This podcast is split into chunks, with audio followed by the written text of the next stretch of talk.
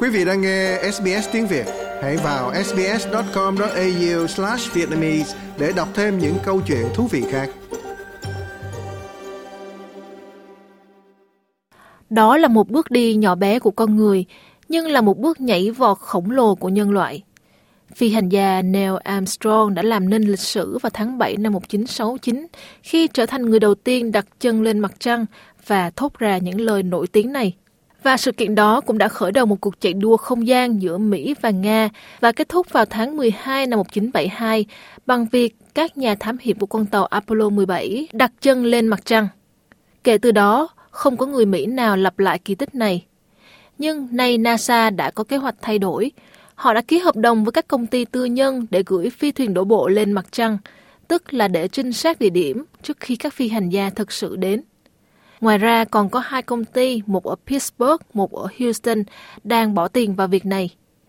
Công ty kỹ nghệ Astrobotic Technology tại Pittsburgh lần đầu tiên triển khai kế hoạch phóng phi thuyền đổ bộ mang tên Peregrine vào tháng 1 trên một hỏa tiễn tân tiến mang tên Vulcan của United Launch Alliance. Nhưng việc này đã vấp phải nhiều chỉ trích bởi vì trong phi thuyền đổ bộ lên mặt trăng có chứa theo hài cốt hỏa táng và DNA của người. Quốc gia Navajo, bộ tộc da đỏ lớn nhất nước Mỹ, lên tiếng quan ngại về sự hiện diện của cho cốt người trên phi thuyền đổ bộ và gọi sứ mệnh mặt trăng là sự xúc phạm biểu tượng linh thiêng trong văn hóa bộ tộc da đỏ. Trong một lá thư ngày 21 tháng 12 gửi tới các quan chức tại NASA và Bộ Giao thông Vận tải, Chủ tịch quốc gia Navajo, Bull Nigren, bày tỏ mối quan ngại sâu sắc và sự thất vọng sâu sắc. The moon holds a sacred position in many indigenous cultures. Mặt trăng giữ một vị trí thiêng liêng trong nhiều nền văn hóa bản địa, bao gồm cả nền văn hóa của chúng tôi. Hành động gửi hài cốt con người và các vật liệu khác có thể được coi là vứt rác lên mặt trăng và nó tương đương với việc xúc phạm không gian thiêng liêng.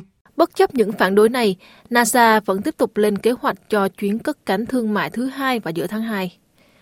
Các nhà khoa học tin rằng cực nam của mặt trăng và các miệng hố bị che khuất của nó chứa hàng tỷ kg nước đóng băng có thể được sử dụng để uống và sản xuất nhiên liệu tên lửa.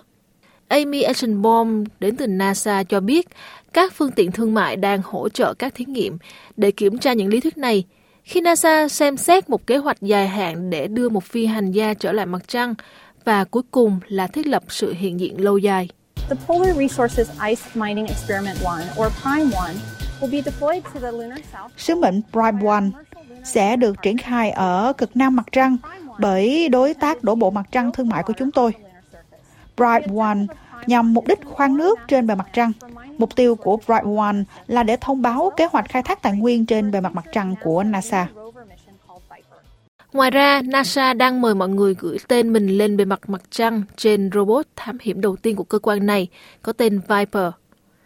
Phó quản trị viên Nicola Fox cho biết trong một tuyên bố rằng những cái tên sau đó sẽ được gắn vào tàu thăm dò và đưa lên mặt trăng. Robot thám hiểm Viper sẽ bắt tay vào sứ mệnh đến cực nam của mặt trăng để làm sáng tỏ những bí ẩn về nước trên mặt trăng, đồng thời để hiểu rõ hơn về môi trường, NASA dự định hạ cánh tàu vũ trụ Artemis.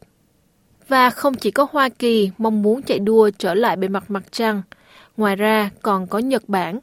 Cơ quan thám hiểm hàng không vũ trụ Nhật Bản, JAXA, công bố mục tiêu sẽ thực hiện đưa phi thuyền đổ bộ Slim mang theo hai robot thăm dò cỡ nhỏ và đáp xuống bề mặt mặt trăng vào ngày 20 tháng 1 sắp tới. Like, share, comment. Hãy đồng hành cùng SBS tiếng Việt trên Facebook.